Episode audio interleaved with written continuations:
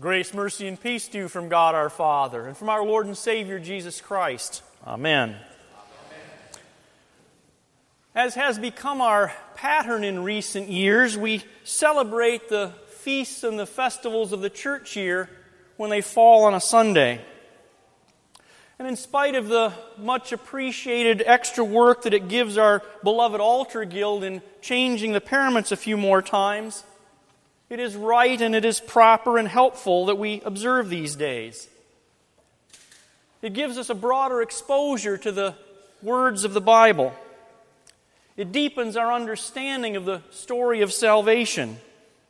And it makes us see new and different ways of how our loving Lord has worked and continues to work on our behalf. In other words, it gives us more Jesus. And more Jesus is always a good thing. Much of our nation's focus on February the 2nd is usually on whether or not a chubby and smelly rodent is going to emerge from hibernation and see his shadow or not. The emphasis being there on creature and creation rather than on creator. On February 2nd of this particular year, most of our country will also be focused on the worship of pseudo warriors attempting or preventing the attempt to move an inflated animal skin down a large green carpet. Don't get me wrong, sports are a great pastime and I love them passionately. And yet, in our modern culture, it seems as if they have taken on a level of importance and devotion that make them the world's number one pagan religion. Feast of the presentation of our Lord and the purification of his mother Mary, however, is also on February 2nd, as Pastor pointed out, the 40 days following Christmas. Now, in keeping with the instruction of the law, the Virgin Mary and her husband Joseph had already had the baby Jesus circumcised on the eighth day, that is, January 1. And now on the 40th day, Mary also goes through the purification rites following childbirth. This includes making a thank offering in God's temple. Now, on the basis of time and distance, it is only possible that this visit to Jerusalem is taking place before Jesus and his family flee to Egypt to escape Herod's bloodthirsty rampage against the infant boys of Judea. So imagine this. Already having, already having shed his blood for us once in the rite of circumcision, now Jesus is brought right into the very center of the region's earthly powers. The city where Jewish religious leaders, where the puppet king Herod, and yes, even where the Roman governor of this province all exercise their offices. He's right under their noses, helpless, easy pickings, it would seem. But they don't know that he's there. Perhaps the wise men are still en route from the east. Or perhaps Herod has not yet quite figured out that he's been duped. Regardless, Jesus is brought safely to his Father's house for the first of many times. Luke's theological emphasis in this story becomes quite clear. Mary and Joseph are pious keepers of God's law. When it comes to child rearing, they are doing everything according to the Torah's instruction. Although yet he would not understand it from a human perspective, the Lord Jesus is being taught to keep God's law, and he would keep it perfectly for us. And on his 40th day, God's Son, our Savior, is brought to the temple. He is carried in his mother's arms into his father's house, where Joseph and Mary will give the Father thanks and praise for this wondrous gift. Once again, just as they were surprised by the words of angels and of shepherds, Mary and Joseph will also be surprised and startled by the testimony concerning who this child is and with what great hopes he is entrusted. For already in chapter 1 of Luke, the angel Gabriel told Mary of this wondrous birth to be. Then John the Baptist leaped in his mother's womb at the mere sound of the voice of Jesus' pregnant mother. And earlier in chapter 2, shepherds came to the mangers with incredible, amazing stories of angel choirs and tidings of great joy concerning the child. And now, once again, here in the temple, two elderly saints, Simeon and Anna, are also overcome with joy. They offer God their highest praise. They have been given the opportunity to, to lay eyes and, yes, even lay hands upon God's infant king, the long awaited Savior of the whole world. Now, Luke's narrative here is not the product of a fertile theological or literary imagination. Having, having thoroughly researched the entire story of Jesus' life, Luke's inspired words here flow out of a recording of the oral history he uncovered. He has spoken to many who saw and worked with and knew Jesus. It's even likely that he may have spoken with the elderly Virgin Mother herself, for she would have been living at John's home in Ephesus, having been placed in John's care by Jesus from the cross. Looking back there on her life and the joy and the pain of being the mother of God, Mary could tell Luke intimate details that describe the pious home life and the spiritual nurturing that Jesus received from her and from Joseph. Now, clearly, Jesus' divine nature would have already known all there was to know about God. But we are told that Jesus respected them and obeyed them. And so he would have patiently listened and learned what his earthly parents had to say. All of this should serve as a source of encouragement to parents who would strive to raise their own children as followers of God's Son. For if Jesus even still studied and learned the story of the Scriptures, then surely it has all the greater value and benefit to our own children. What happens in the temple is also quite encouraging. As representatives of the very best of Jewish religious tradition, Simeon and Anna rejoiced to lay eyes and hands upon the infant king and Savior. Unlike the scribes and the Pharisees and the other religious leaders who would one day take offense at Jesus and even reject the Son of God when he comes to claim his people, Simeon and Anna are filled with the Holy Spirit they testify to the great and wondrous things that God has already done and would yet still do through this child. And they are the forerunners of the vast numbers of traditional and ethnic Jews who will one day confess Jesus as the Messiah, as the incarnate Son of God, as the Savior of the world, and would form the initial core of the Christian church. Now, centuries of Lutherans and other Christians know Simeon's song even if they cannot remember his name. And that's because after having received the Lord's body and blood, they have joined countless times in singing that Nunc Dimittis, drawn from those words of Scripture Lord, now lettest thou thy servant depart in peace. Simeon is the embodiment of a pious older man he spends his days praising and thanking God, and he longs for the fulfillment of all of God's promises. Similarly, Anna typifies a pious widow. She too spends her days praising and thanking God.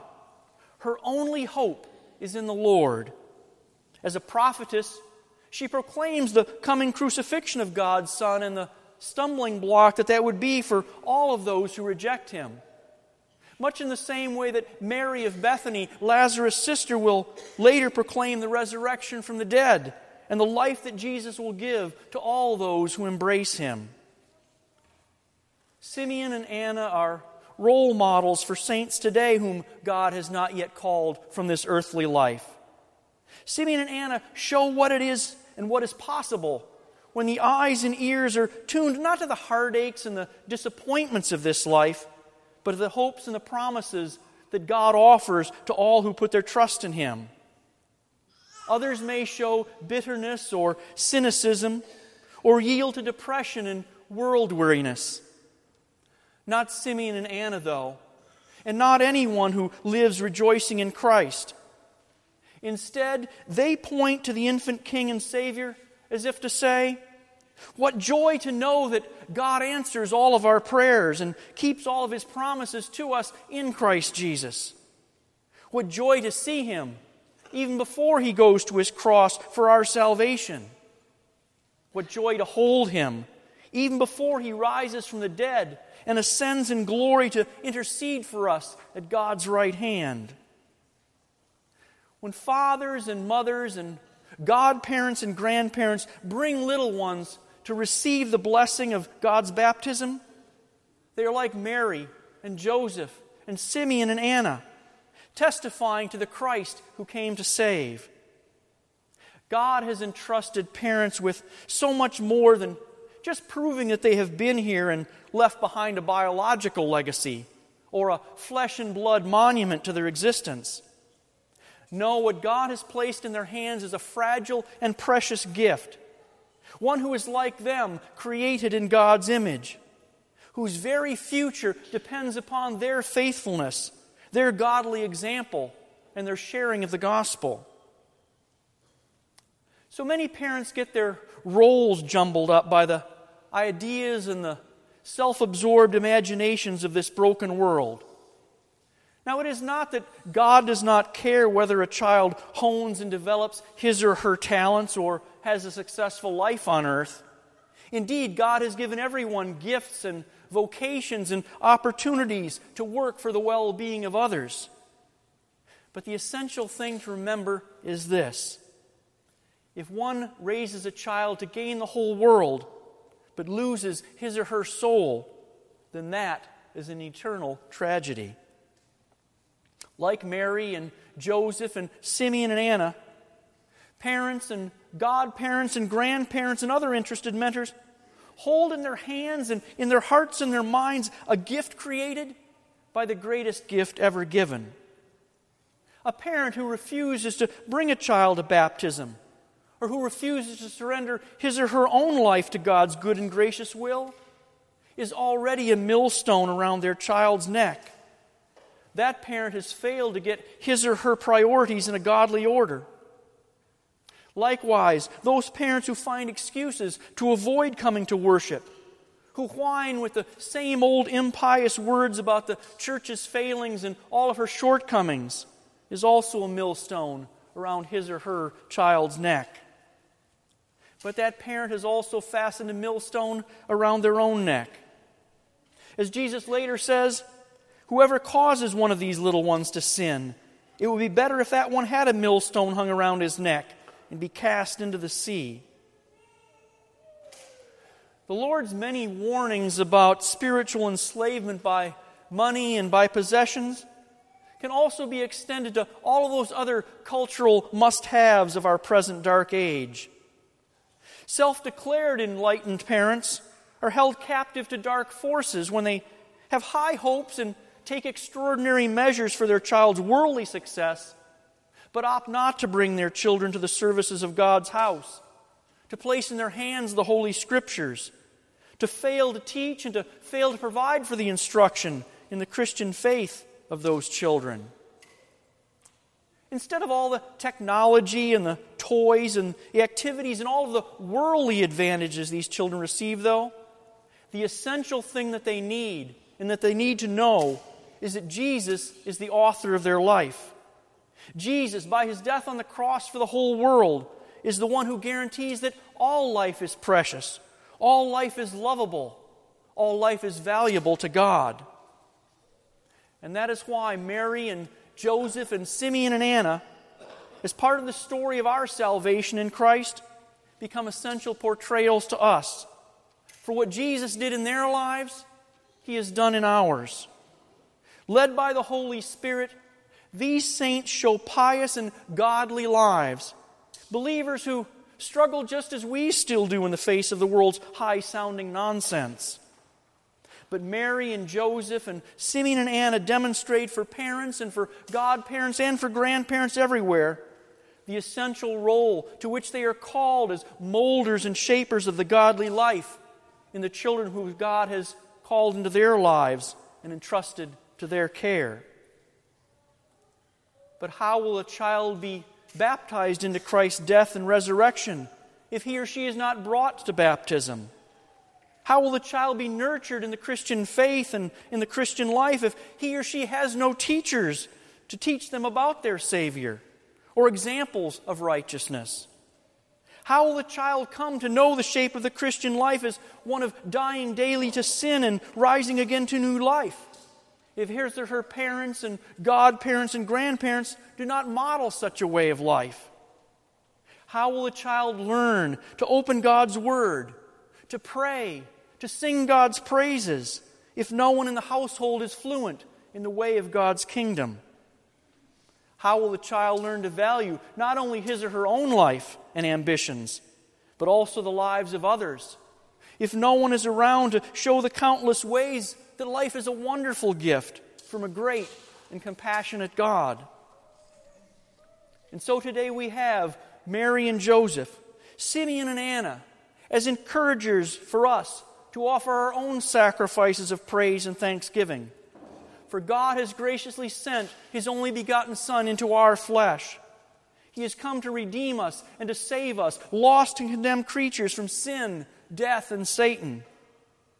Baptized into His death and resurrection, and nourished with His own true body and blood, in, with, and under the bread and wine, we can offer our praise and our thanksgiving, not only with our lips, but also with our entire lives. And so we do well on this day of Jesus' presentation as an infant in the temple to remember that every child is a gift from the great giver.